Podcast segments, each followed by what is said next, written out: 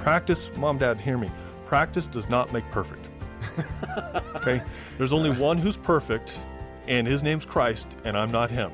As parents, we all want our kids to succeed, but are we expecting success too quickly? On today's Focus on the Family Minute, Jonathan Catherman says he believes we should give kids time to learn and improve. He lives within me, but that doesn't mean that what we do is perfect. Practice simply makes better. And nobody, you're not a failure until you give up.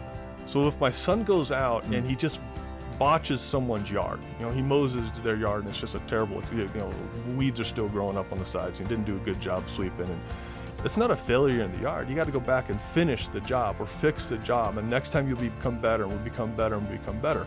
You'll hear more encouragement from Jonathan today at FamilyMinute.org.